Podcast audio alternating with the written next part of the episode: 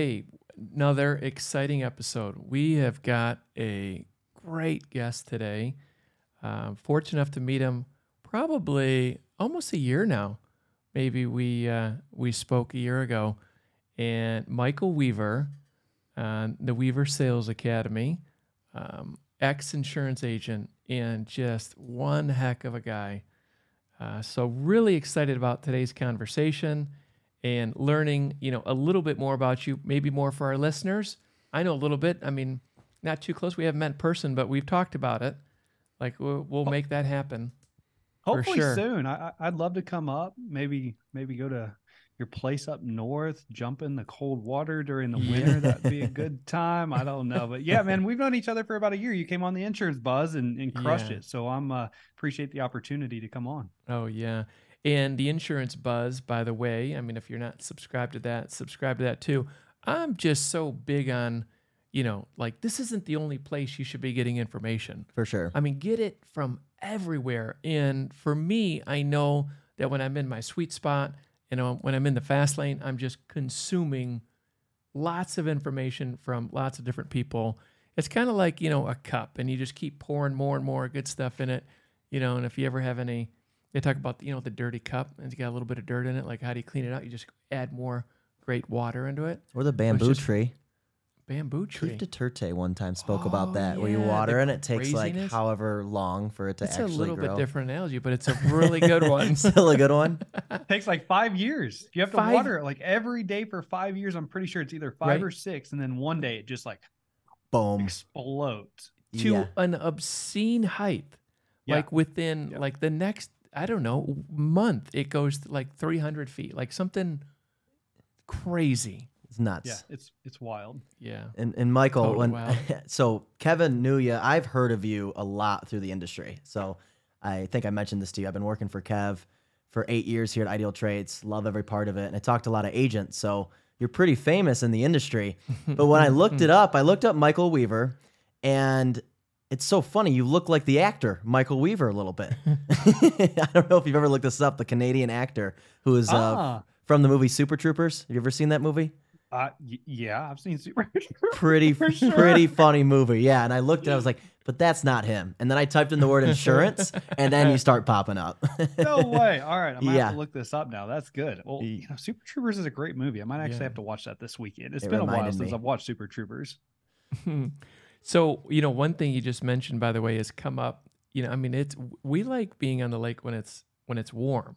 Yeah. So we'll do skiing and wake surfing like you do as well. I Yeah. see see the videos of you and Courtney on the lake doing that. Yeah, man. We Um, try to start. Um, I'm a big daily like. I love my daily routine, but part of my routine during the summer, not that we hit the water every morning, but I love to start my day off on a wakeboard. Like, there's nothing Yeah. better than starting your day off on the water. right? I mean, it's just so awesome. And and typically you get the best water, you know, just glass and just Yeah. carving and Yeah, man. just so much fun. it brings me so much joy like it, it it's my the water i'm a pisces all right so i was born in february i don't know if that has anything to do with why i love water but i am a pisces and i just i love water so if i can start my day off on the water in the summertime or for four or five months like it sets my it sets up my whole day for success i feel like Yeah. it's like shit i'm getting in some exercise i'm having fun i'm challenging myself hopefully i don't wreck too hard and give myself a concussion Right. But other than that we're all good Like, yeah. You know, I'll never forget. It reminds me of when I decided to move to the lake. So, uh, my buddy Rob Shower, uh, we worked together, worked at a car dealership. He was my manager at the time. And he said, Hey, you know, after work, why don't you, you know, hey, come on over. We'll just uh, go to Lake Orion and we'll go, uh, go on the lake for a boat ride. Simple as that. Simple as that. And I was like, okay. So I'm following. I'm like, where are we going? I mean, it felt like we were going to Traverse City, which is way up north. I mean, just carved through the woods, which doesn't feel that way Those now. trails. That, now that yeah, but here. where he where I know he lives now, Yeah. where you showed me, it's all the way in the back. Right. And so we get there, and within five, 10 minutes, I mean, we go out to the middle lake. He shuts the motor off, and we were just sitting there. And it's like, we had the most stressful day. I mean, just nonstop, and it was gone. And at that moment, like, I mean, I'll truly never forget. It's like, I'm going to live on a lake. And I literally started the next day. And at that point, I lived in my house for only 12 months. So it's like, you know, I had to think about the capital gains and all that stuff, but I'm like, I'm going to buy a lot now and start to build. And it's exactly what I did and bought the lot. And it's like, I have to live on a lake just to know. I mean, the, the, the peace that you get when you're on lake, like all stressors seem to be gone, at least most of them. So I don't know if this is true or not, but I have seen research and data that actually says those that live near water have less stress in their life and they actually live Mm. longer throughout like their lifetime. If Wow. you can be around water, the more if you can live on water, the likelihood of you living longer automatically increases. Wow. Tito, can we look that up? Fact so, check me. See So if, I'm, here's see if. I'm full of it right now. I'm gonna use that everywhere. so for all you insurance agents out there, tip number one, move to the water, Seriously, right? Move to the to the water. water. move to the water. and Weaver. Well, people do people call you Weaver, or is it just Michael? you know, I've been called a lot worse in my day, and I'll I think respond. it's to a good last name. Anything, but you know, Michael Weaver, you can call me. Either, yeah, either one, man. I'll respond to either one. So Yeah. Weaver, you you're on the water, right? And Yeah. how long? Tell us about you know your background. Where where'd you get to where you're at, starting from day one? Day one, Oh, like man. birth. Well, we've been doing that lately. You know, waking up and um. Yeah. All right. So taking back, so it's because it's been a what 10 years now so i'm 35 so i started my journey in insurance um 21 years old all right so i'll take you back there as a intern so i originally went to college for law but i had to get an internship going into my senior year so i could graduate and so i stopped by a bunch of law offices and banks and they all felt like funeral homes. I'm like there's no way i'm going to live here. Like this is this isn't a, a good work environment. I just happened to get lucky stumble across um, an insurance agent. I'd already been turned down by two agents that their offices also felt like funeral homes so it wasn't that big of a deal. But then i stumbled across one agent that he was younger. He'd been in the business probably three four years so pretty upbeat. The culture was good. There were young individuals in the office like me. And um he told me no long story short after i went and interviewed he's like come back when you graduate. I'm like well the problem is is i have to have an internship to graduate. So i showed back up at his door the next morning at nine o'clock and i'm like i'm going to show up here every single morning because it was spring break i don't know if he knew it was I spring can break I knew imagine was he's like bringing break. the briefcase in. You know, whoa, what are you doing here? He's here again. exactly won't right. go I was away. waiting- I, I was waiting in the parking lot i was the first one there yeah, I saw him get out of his car, go up. He's like, "What are you doing here?" I'm like, "I'm gonna show up every morning until you give me a job. Like, I have to have a job. I like it here." And so, long story short, gave me a position uh, as a marketing expert, which all that meant was the cold calling person in the office and doing all the chores that nobody else wanted to do. And so that's how my insurance career began. All right. Um, I fell in, I don't want to say I fell in love with it, but um, I was very money motivated at that age. And so Yeah. he showed me a check that was larger than, than my parents honestly made in three to four months of, of working their nine to fives. And I was like, I think I can do something like this. Like, yeah, I, I think I'd be okay making checks like that. So Yeah. I finished school, um, started started insurance, and uh, worked as a producer for three years. And so you asked my background of how we got here to this our dream home on the lake. I mean, at that point in time, uh, I mean, it just a little over ten years ago, I was living a 360 square foot apartment in Independence, Missouri. If anybody's familiar with Independence, it's uh, also known as the meth capital of the world. Um, so uh, it's uh, it's been a fun journey going from living paycheck to paycheck. Because as a producer, I only made a base at twenty four thousand. The commission schedule wasn't that strong, but I didn't know any better because I was just a twenty two year old hungry individual that um, looked at it as a paid internship, kind of yeah. and uh, I was I was sold on a, a dream, and I'm like, okay, I'm gonna do whatever I have to do to get there. So between me and Courtney, um, and she's not with us today, obviously, but we've we've been business partners ever since we opened the agency in 2014. Back then, we were making a combined household income of less than 50 grand. We were cutting out freaking, we're going to Aldi's, going to different grocery stores, cutting out coupons, like just trying to do whatever we could to to get by. And um, and that's why I think the insurance industry is so powerful and why I encourage anyone I know to get into it. Um, even though we decided to leave, we left for different purposes to to really fulfill our passion and, and our love for what we do in the coaching and and training side of things. But it opened the door for so many things. I mean, if you do your research on on the financial services industry, it produces more millionaires than any other industry in America.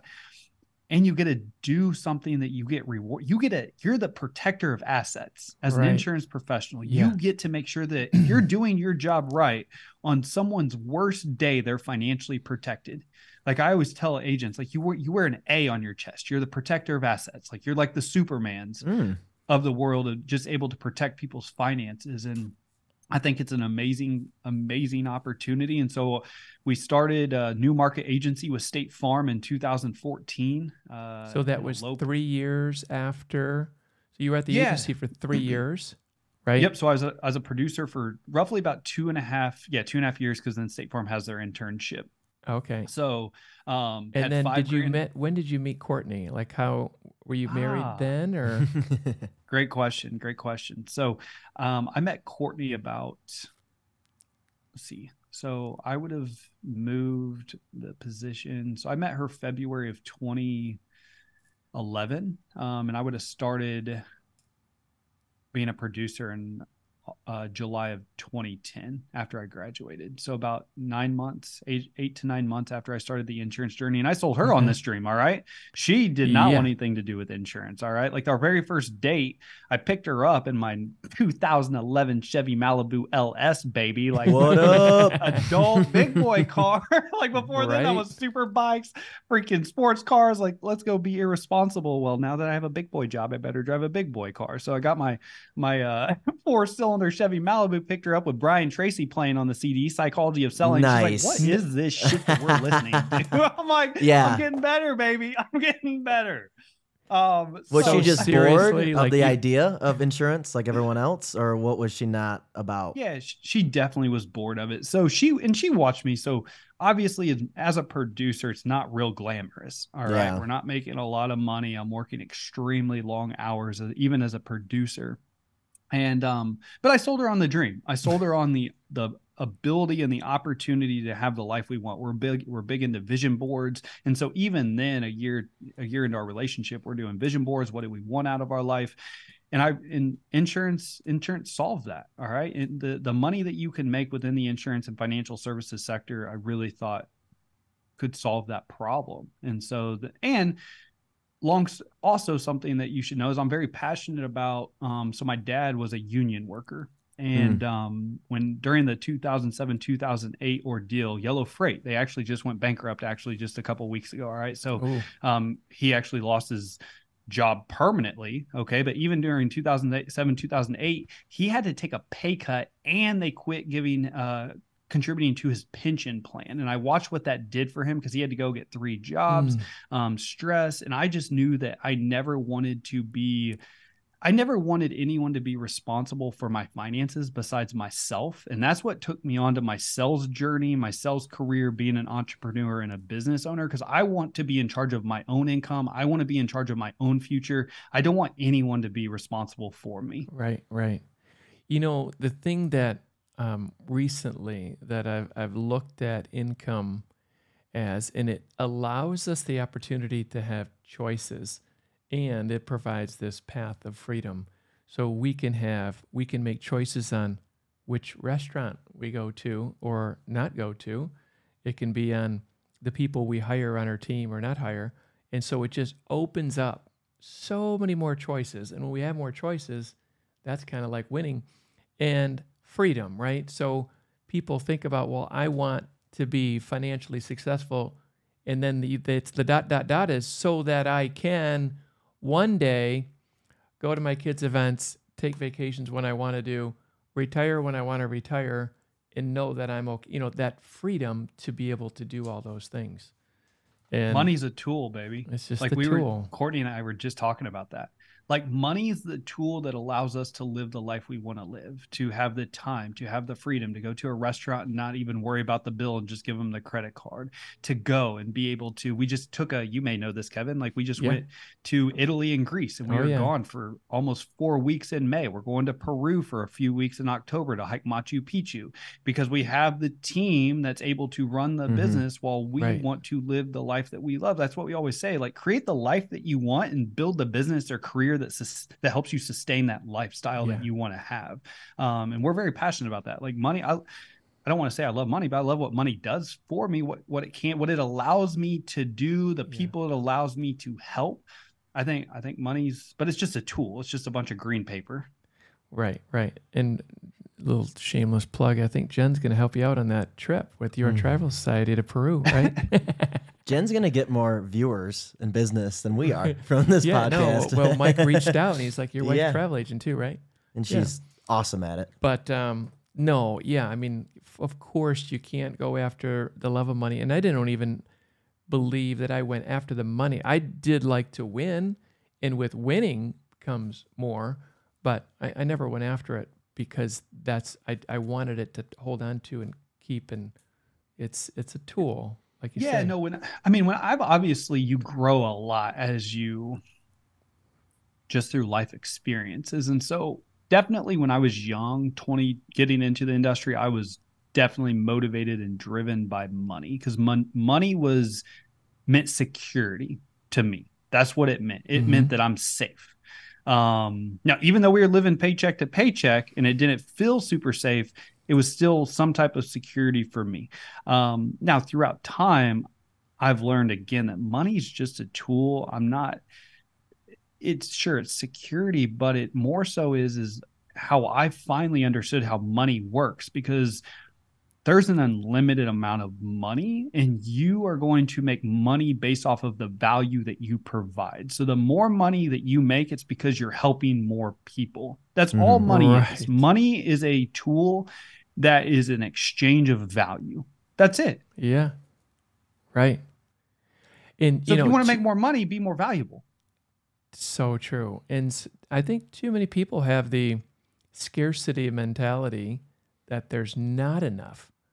And we share the same thought like there's an unlimited supply, but you have to make yourself valuable enough if you're looking to get more. And of course, you know, the same thing goes along with whatever you can believe is what you can achieve. So if you don't ever see yourself making and you can just fill in the blank, then you never will. And if you think you're going to make that this X amount, then that's what that's probably right where you're going to fall. Where are you're going to end Yeah. up. And it's funny you bring up the scarcity because scarcity is scarcity's um it's not fun. And I think that we all probably deal with some type of scarcity, especially throughout your business career, your entrepreneurship career, when things get tight, maybe, maybe things in the insurance industry, the rug gets pulled, you feel like the rug gets pulled out from under you. You don't know how you're going to make payroll. And so you have these scarcity beliefs that may come up from things that have happened in your past. All right, let's just face it. It's it's all these things that have happened in your past, these these core wounds or memories that you have from maybe your childhood or growing up, watching your parents fight over money or watching somebody Yeah. whatever it may be. And so the one thing I always have to remind myself when it comes to scarcity and abundance is scarcity is a I have to have, whereas abundance is I want. Right. Yeah. Does that make sense? Like I Yeah. want, like, or I'm sorry, I have, I need. All right, I need. That's scarcity. I need this. I need that. hmm I want is a totally different belief system. Right. Right. So psychological. going- Exactly. And you're going to Yeah. attract what, what you were just saying, Kevin. Like, well, I don't, I don't want any more bills. Guess what? You're attracting more bills. Well, I don't want any more problems with my staff. I don't want any more turnover. Guess what? You're Yeah. going to be attract Yeah. turnover. Like you want, Right. you want great people. You want, you want more money. Like that's what you want. But you're like, I need, I need, I need, I need. Yeah. I don't, I like, I don't want. Well, the universe doesn't hear. Doesn't hear that. If you've ever read the book The Secret um, by Rhonda Byrne, I highly recommend it. I read it like two to three times a year. Every year it talks Oh, about Whoa. um, law Two of or attraction. three times. Yeah. How long's the Yeah. book? It's not. It's short. I think it's like a four-hour, five-hour listen on Audible. It's pretty short. Good for you. Yeah, but it, it's all about you know what you think about, you can achieve. I mean, you know, Yep. bringing it. Mindset. Well, I mean, you'll create the universe will work toward in your direction. You can bend the universe based on what you believe, and and it's just because there's so many points that are happening around the world that you cannot keep track of everything, and so you focus on what you're thinking about. And so, you know, the classic example, you know, is what kind of car do you have? Okay, great. Well, you notice all of the same exact cars on the road, but I don't. You you notice all the black Jeep Grand Cherokees. I probably don't see them. You happen to see them. You have one. I you see them all the time now. Yeah. Right. Right. And so when you switch cars, same thing. Like you probably, you know, so along that same line, it's your reticular activating system that just makes your statements that you believe in so true.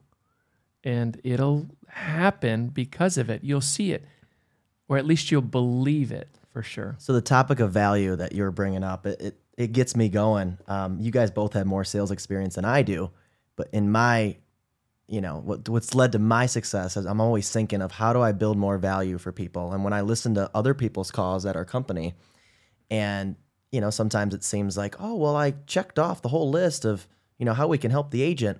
And it's like, well, what what value did you bring? Yeah. you know how much value did you build and it, it stems from you know obviously getting to know them building the rapport finding common ground and then identifying what they're looking to accomplish and it doesn't always have to be like hey let's cut to the chase and sign up it's like wait first give them something Mm-hmm. and i'm a big proponent of like zig ziglar like you help enough people get what they, They want, want. then you'll get what you want Yeah. in the most unselfish way Yeah.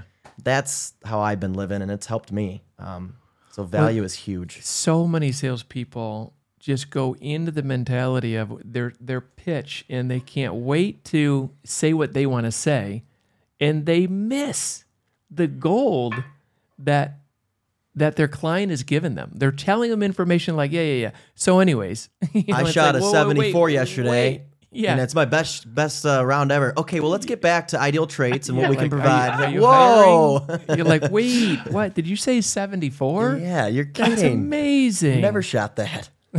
Right. Yeah.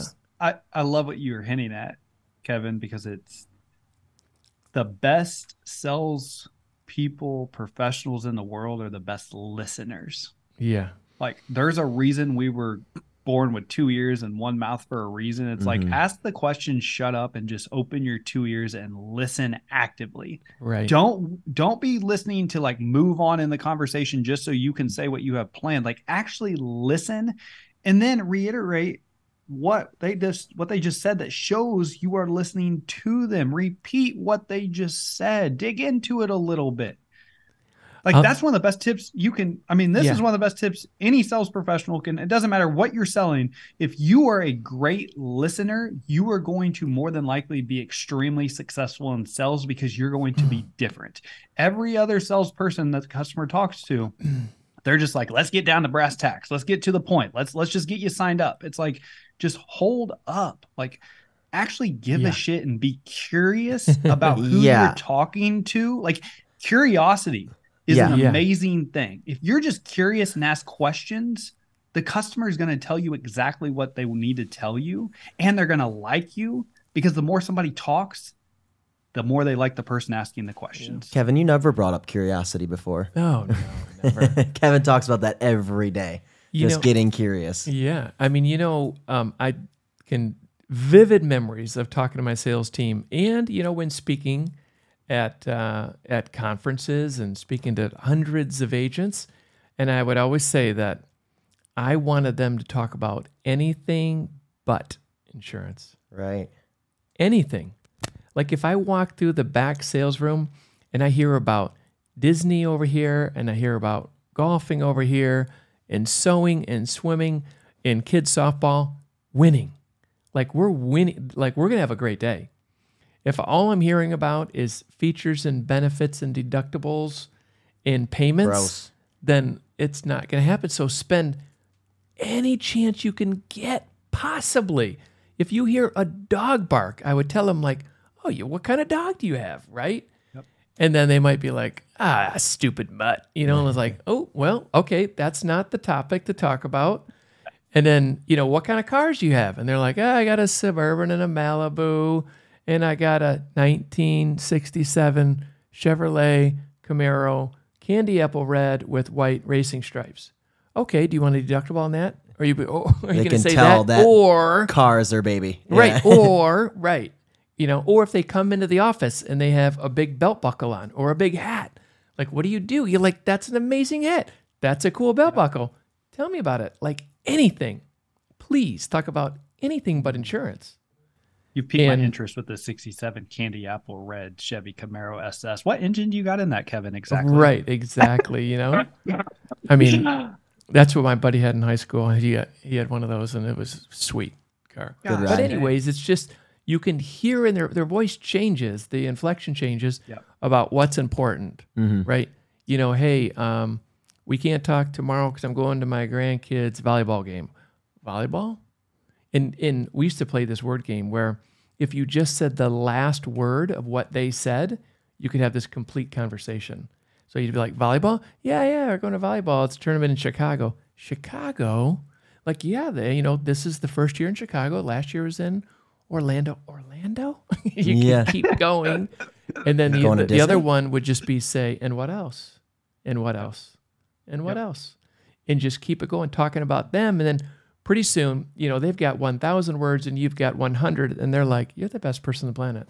Like, you're so cool. And like, I didn't do anything here. All I'm trying to do is learn, right? And just get away from the topic of You're insurance. hitting, on- you're hitting on so much value right now, Kevin, because it's so many people. And I was, I, I went through this at struggle as well. Like I thought everything had to be perfect. I need to Mm. have a perfect conversation. I need to just get to the point of like I'm actually like educating the customer on insurance or getting to the point where that mindset is once I flip flop my mindset and I started talking to people like people, like old classmates Right. or old co-workers that I was catching up with, and I quit. I quitted. I quit sounding salesy, and I was just myself. yeah. Game changed, like ultimate game changer. Because then you become relatable. You have things in common with Yeah. people. You're just not somebody on the other end of the phone. You're somebody that actually has something in common, and you're not just going down. Okay, so what kind of cars do you drive? Yeah. So what's your You- date of birth? And let's not forget Um, you're you're having way more fun. You're enjoying your job more versus going over that checklist.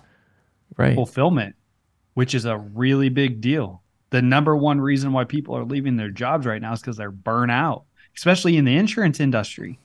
Think about it. With all the with all with all the shit going on. And I'm sorry. I don't I Yeah. hopefully I'm allowed to cuss on this because I'm not gonna say anything. It's only been but- shit. yeah. But Hey, You're with good so far. going- If or we- if Tito can bleep it if out we get bad, if well, we need yeah, to. we yeah. can just hit the button. but with but you're everything good. going on right now, from claims to rate increases, producers have an extremely hard job, anyways. And then you just stack this mountain of problems on top of it, and they're not having conversations that just light them up on a daily basis that make them fulfilled that make them feel good about what they're doing and they're just worried about trying to save somebody money and if they don't save somebody money Yeah, they're not making yeah. the sell and you're going to go through people like crazy like the days of transactional selling I'm here to tell you there is a radical transformation happening within our industry that has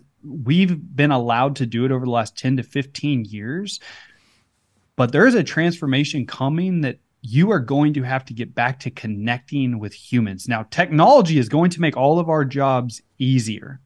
But the Right. one thing that tech cannot do is the human connection that people crave.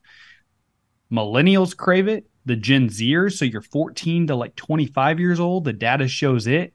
Like there is a human connection. People want that holistic approach. They want that go to person that they can mm-hmm. trust. That when they have a problem, they can call them. You need to become the one stop shop for your customers because if you don't, somebody else is going to. Yeah. for No sure. doubt. The No no, doubt like, and it. trust. I mean, as simple Yeah. as that. I just met this guy last week. Is in a charity golf outing. Um, my buddy Ryan, he's my buddy now, just because we've had so many, you know, connecting points. Is like really cool guy, but he's like, you know, what do you do? Blah blah blah. I got into, you know, I was an insurance agent for so many years, and he's like, my insurance agent. He goes, you might know him. He, you know, he's in downtown Lake Orion. I'm like, no, I don't really know him. He goes, but I I go to him because I trust him, and you know, if the rates go up, like I'm not leaving because I like him. And he was just quite he was just quite frank about that. You know, and I wasn't trying to pitch him insurance, but he wouldn't have taken it if I said, "Hey, go talk to the guy who you know, Matt who purchased my agency." He was like, "No, I I like my guy." And the rates go up and we call and we talk and but we chit-chat and and I like him and that's the reason why I stay. And it it can't be you know, overstated enough. Businesses need more Ryan, but it starts with the business owner, like actually treating their customers right, building the loyalty, building value, as we were saying, for sure. in a, in in so clients the first time you you you attract them is you sound so different when you start talking about them because they've heard in their their internal goes off that the alarm goes off like I'm talking to a salesman here I'm talking to a salesman when they have that salesy voice For and sure. all they start doing is collecting data and it's and and you, when you sound different and you set yourself apart is when you just make a, a massive difference um, compared to competitors and it's so 90% of consumers say they'll pay more for something right 9 out of 10 people say they'll pay more for something this includes insurance 96% of buyers buy off of emotion yet so many within the i know we're talking in the insurance field right, Right. now all you're concerned about is money and Yeah. you wonder why all your customers concerned about is money because that's all you're concerned with Yeah. Totally. Like we call we used to call that selling out of your own pocket. So if you if if if there's producers out there that are struggling, then they project that on their clients who they're talking to. Also, you must be in need too and you probably don't want the best package, the best coverages. You probably just want the least expensive and can't sell out of your own pocket. What he said, I was like writing down the stats, right? Nine out of 10 say they will pay more for something. It's like, whoa, whoa. But Starbucks and Lululemon. right. But why are we paying more for Starbucks? I remember Ah. my ex, you know, ex girlfriend always wanted a Starbucks. I'm like, but that's another two dollars. Uh, But the, I don't. He loves like it. Starbucks. and Lululemon, I mean, the material you you buy those clothes and they never wear out, and you know it's Yeah. a trend. I do have some of that. but it's like $170 for a pair of joggers it's like what am i buying here man Nuts. but and it's I don't know. It's so true. And look, and but it goes back to the again. So we talked about mindset earlier. We talked about scarcity mindset. Now we're talking about fears. All right. So the fear of rejection or the fear of bothering somebody. All right. Like there's lots of fears, imposter syndrome. Who am I to even be an insurance professional and make these recommendations? All right. My financial situation is even even secure why should I be recommending a product to help secure somebody's financial situation when my so you have all these everybody has all of this work that needs to be done and these fears that have to be worked Mhm. through yet it's the thing that nobody talks about typically all the coaching that most people get out there is just do more just make more calls just spend more money just hire more people just work more hours just do more well more of the wrong shit it just equals more of the wrong Yeah. stuff man like more is not always the answer. Um, anyway, I'm gonna get off on a tangent there, but it's Right. it's one of those things where, yes, hundred percent selling out of your own pocket. Like you're not their accountant. You don't know their situation. Your job isn't to save them money. Your job is to make sure that they are adequately protected. That's what you signed up for as an insurance professional. That on their worst day, whether it's a car accident, whether their house burns down, whether they lose their life, that financially they have a plan so that they don't have to suffer financially. Emotionally, Right. you can't really help with that. But financially, if you do your job right, you can make sure they have a plan so that they don't have to worry about how they're going to make the next mortgage payment. So they don't have to worry about the rental car that they should have, but you didn't put on their policy. Their house is going to be rebuilt the way they want it, not an actual cash value policy that's only going to pay like 60% of what it's worth. Like just do the right thing and you're going to you're going to be just fine in this in, in this profession in this career but it's about doing the right thing developing yourself i'm big into development i'm big into growth um, if you're if you're listening to this right now and you're struggling you're not making the money you want you're not hitting your goals you don't even know if this is for you anymore because i have these conversations with agents every day start developing and growing yourself it is the best investment you'll ever make. The investment in yourself to become the master at what you do every single day is the best right. investment you'll ever make. Totally agree. That's super important. And that's a good transition to talk about some of the stuff you got going on, Weaver. I was looking that up last night. Um, talk about how you got into Weaver Sales Academy, your passion behind it, and what yeah, we were going agents. down that tra- that path, and then we we got interrupted. Well, yeah, we, because we us three are like all over the place. Yeah, but I, we got to go back to he's three years in. He met Courtney. yeah, you finished your dot dot dot dot your three years, and you're about to make it on your own.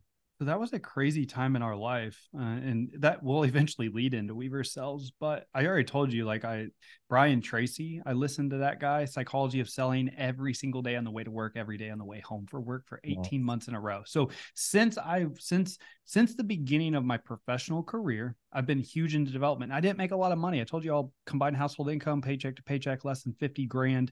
Um, but always was reading books or going to seminars or something. And and that 3-year period that you just talked about, Kevin, honestly, I I proposed to Courtney May 29th in Mackinac Island, Michigan. Ooh, okay.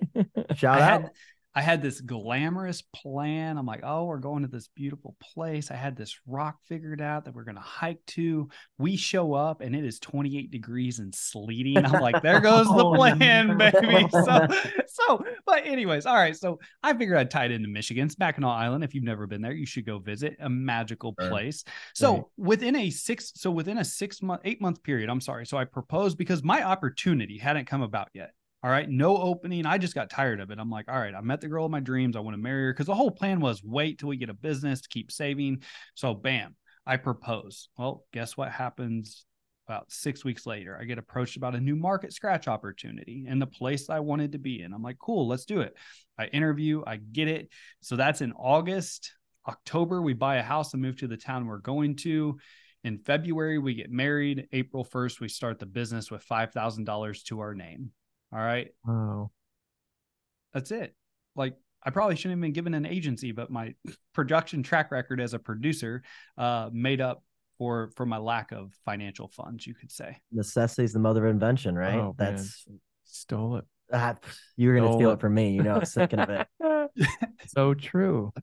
So that's when my that's when the business ownership career started. April Fool's Day of 2014. Um, and we came out of the gates and it was uh, i was one of those guys that used to preach more because that's what i was taught uh, mm-hmm. when i was working for the just do more just do more calls just do more. So um, after i burn out a few employees burning myself out um, about 18 months into the business i was like things have got to change all right? Now we were producing we were making money but it was not fun.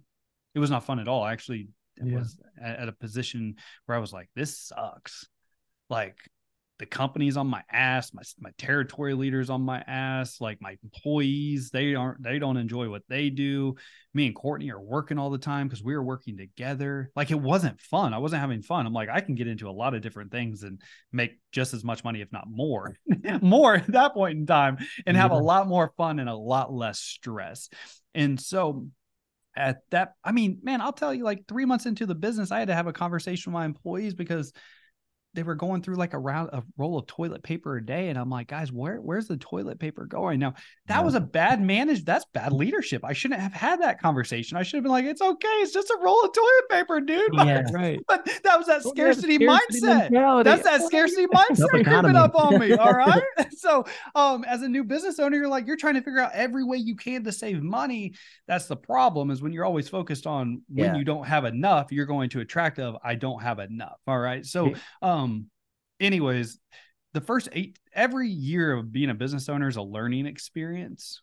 Every single year i learned something new. But those first 18 to 24 months were hard. 26 year old never ran a business. I could sell but i wasn't a great leader wasn't a great manager. I think i was an okay janitor at that point. Like i was cleaning up the office pretty well. But, but like you learn so much but i learned that you cannot get to where you want to go by yourself like I could produce and produce and produce, but I, I couldn't duplicate myself if I couldn't empower my team, if I couldn't, if I didn't have the ability to empower and delegate things to my team, there was only a certain benchmark that I would be able to grow to as an individual. And at 24 months, it just hit me. I'm like, things have got to change. It's not about more. It's not about just putting products up on the wall to hit the goals that the company sets for you. It's not about the money. It's about doing the right thing for the team and it's about doing the right thing for the customer cuz here's the thing is if if your team if you if you treat your team well, your team is going to take care of your customers period. And it takes a village to be successful. Not that I wasn't treating my team nice before, but I wasn't setting them up for success. Period. They were coming into their job and just trying to like hit the make more calls, do more quotes, hit the numbers. They didn't actually know their expectations and how to win. They didn't know how to have that quality conversation that we preach. They didn't know they just didn't know what they didn't know. And neither did right. I. Which led me into Weaver Sales Academy. Like, I don't want agents to have to struggle like that.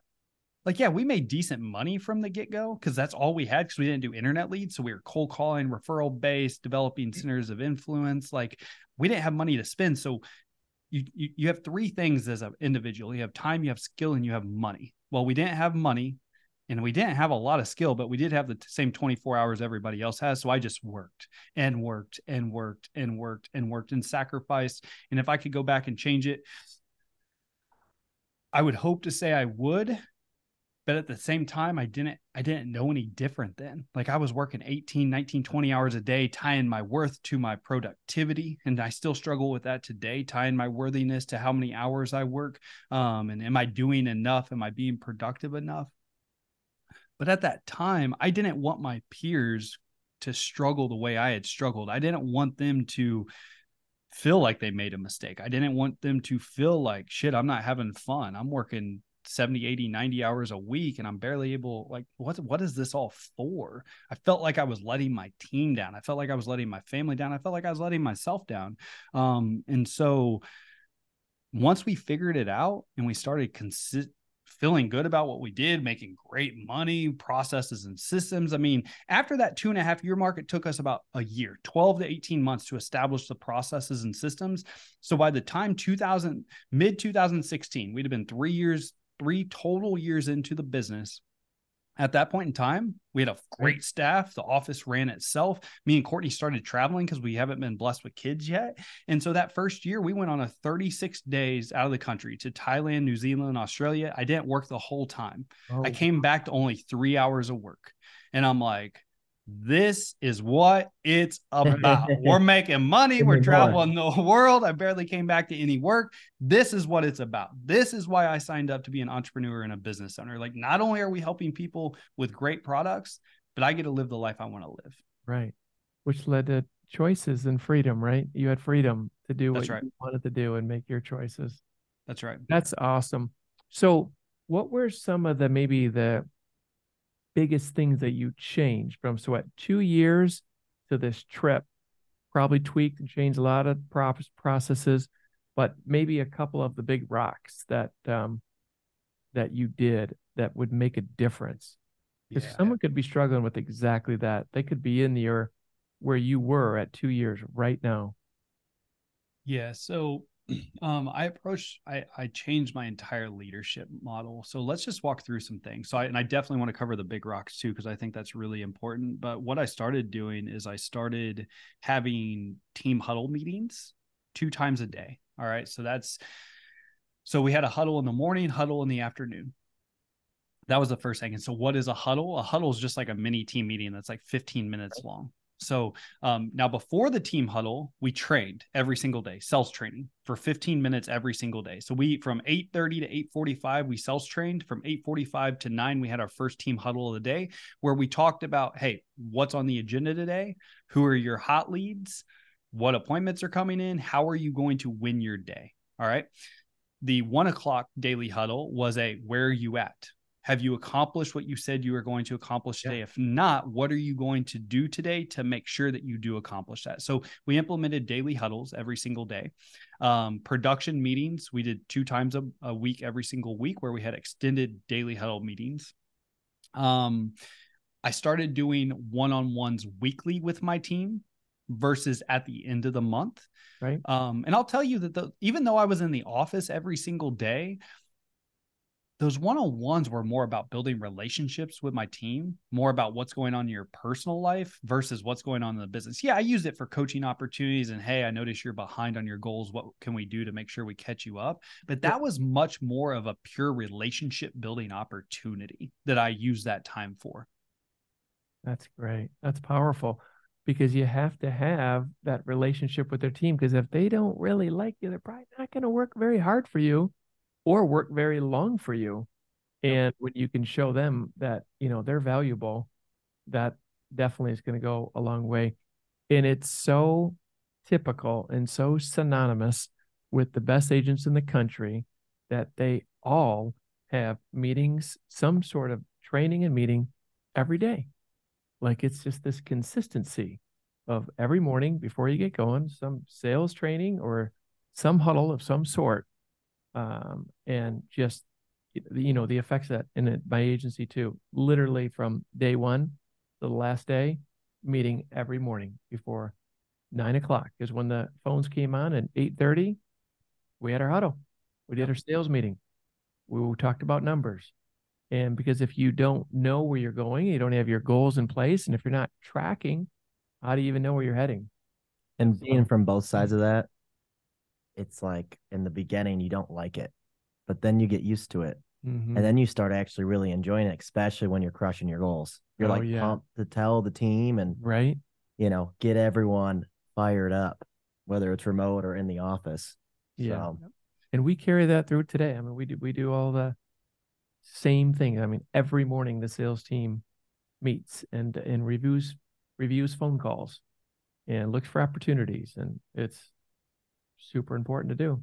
And I think the biggest thing with team meetings, because like I don't want you to meet just to meet, have an agenda, have a plan, be intentional, be proactive versus reactive. Like that's going to go a long ways with getting your team bought into the team meetings. Make them productive, make them fun. Yeah. All right. Like that was the other thing. I started doing quarterly meetings every where I got the close the office down for a day or two every quarter to talk about what we did well, the next quarter's plans, took them out for a fun activity, um, which we typically would go out as a team anyways, like at least once a month. But those quarterly meetings, like shut down and let's focus on on development growth and get a plan in place. So from a leadership perspective, I got much more consistent communication. Okay. Um, then, when you want to go tactical and tangible, I had processes and systems for everything. Period. So, yeah. um, it didn't matter if it was like I actually just jotted these down while we were thinking about it. So, rec- like recruiting, what is your recruiting process? Because you always have to be hiring. All right. Okay. Once you do find somebody, what does the hiring process look like?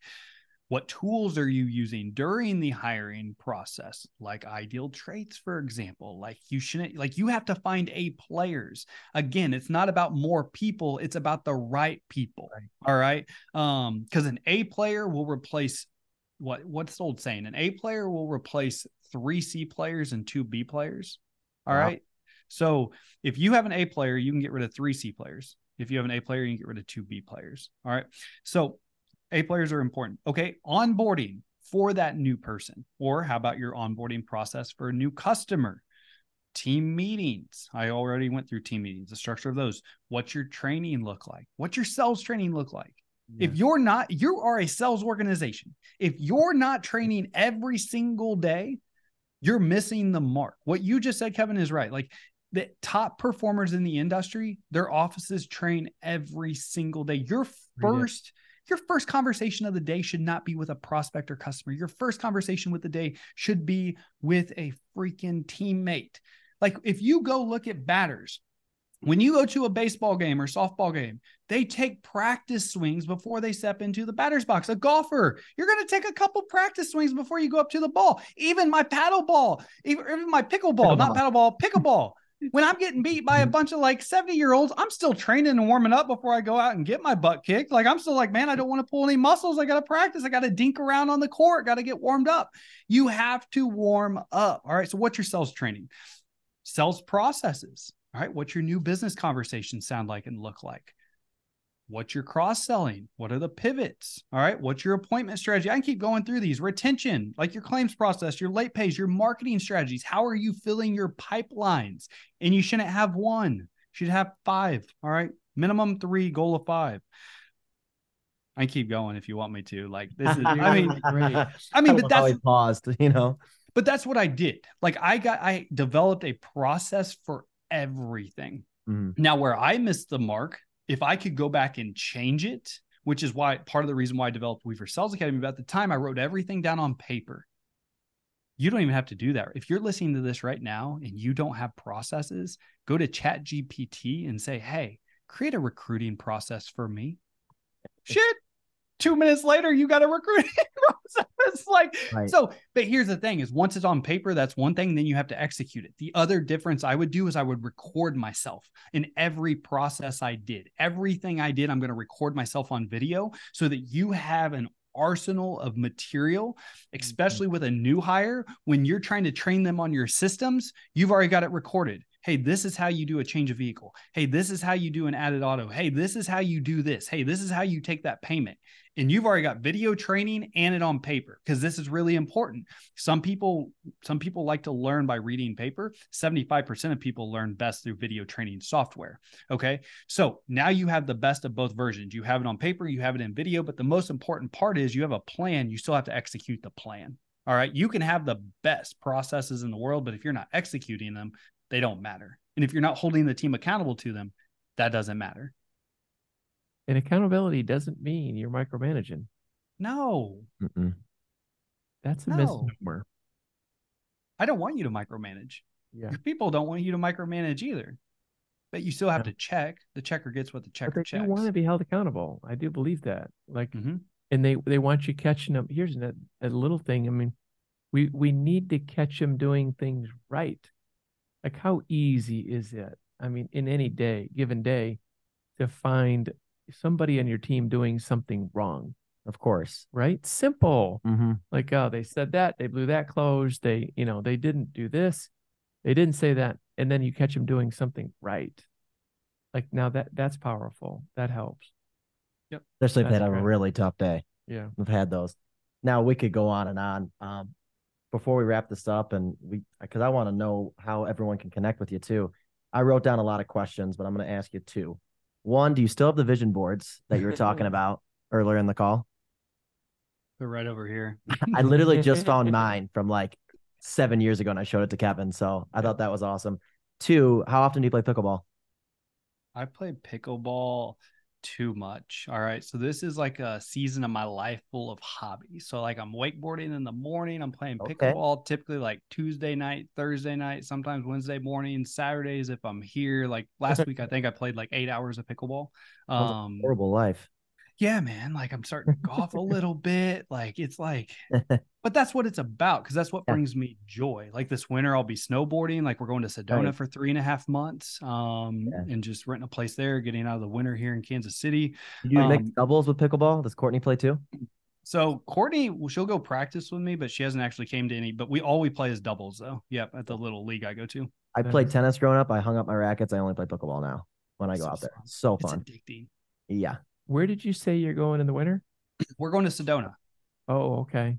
Yep, we love it there. That's kind of our our happy place as well. So we're getting away from the water, but the water is going to be frozen over anyways. So we're going to the desert. Right? Yeah, Sedona, the Red Rock. Yeah, it's uh, it's it's my favorite place in the United States. So it's um, yeah, it's it's just again like create the life you want, and then build a business or career route that supports it. So one thing I like to ask um, all of the the people we have on the podcast Mhm. is I noticed that most successful people have this morning routine.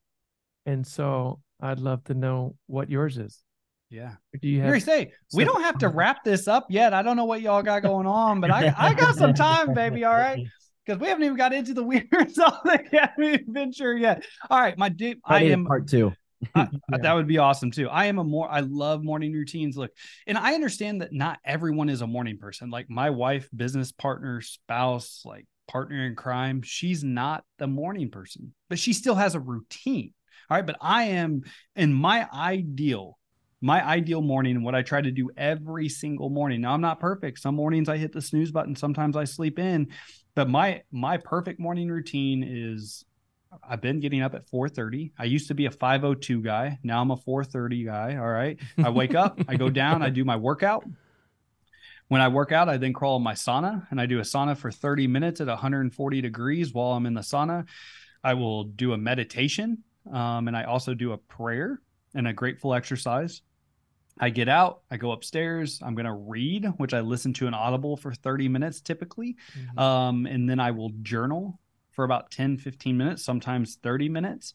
Um, and then I typically will go walk the dogs with Courtney, kind of have a morning conversation. We'll come back, either jump on the wakeboard, have a cup of coffee together. Then I do a cold shower and then I got my day, get my day started. So that's like a perfect morning routine for me yeah. my non-negotiables because i'm really big into taking care of your physical self your emotional self and your spiritual self all right so my non-negotiables even on the days that i i wake up late or i HIIT the snooze button i'm gonna get my i'm gonna get my 12 minute hit workout in anybody can work out for 12 minutes like 12 minutes is fast i'm gonna do my sauna because i meditate in prayer and then i'm gonna read my book for at least 15 minutes like those are my non-negotiables daily. They just make me feel better about myself. By 7 a.m. in the morning, I've already won my day. Like it's Man. it's totally just agree. addicting. It's like Yeah. And if you don't, like, don't you just feel off? You're like, yeah. If I don't, it's like this.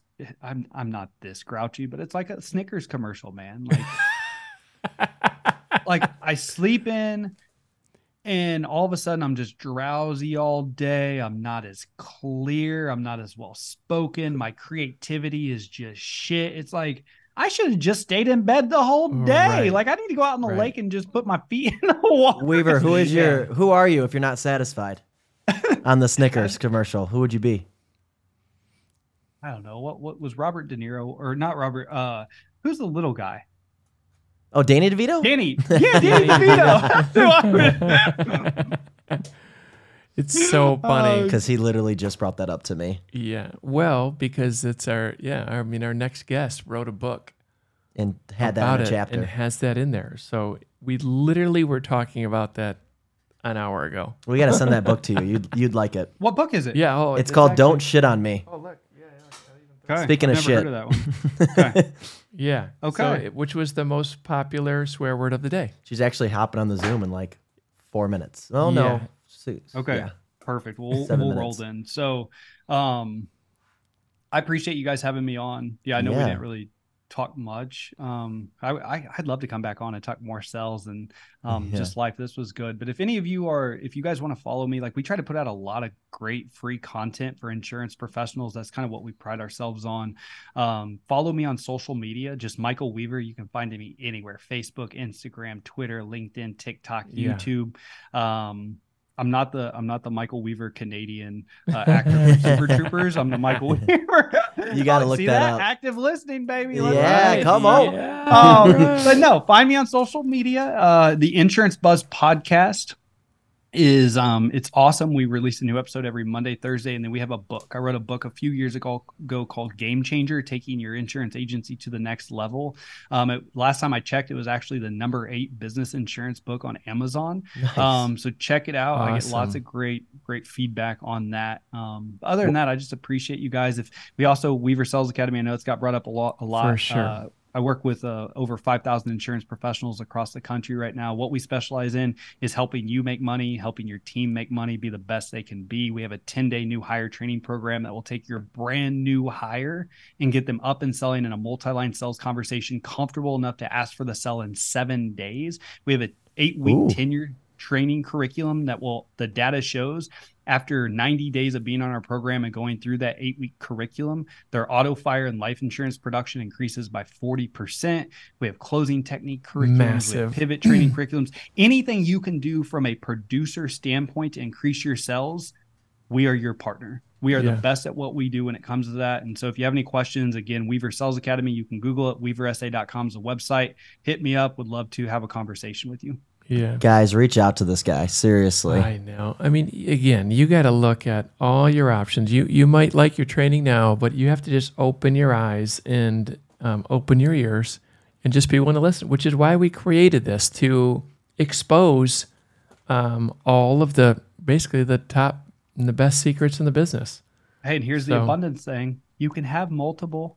You can have multiple coaches. You can have. Mul- I have four coaches right now. You can have multiple trainers. Like right.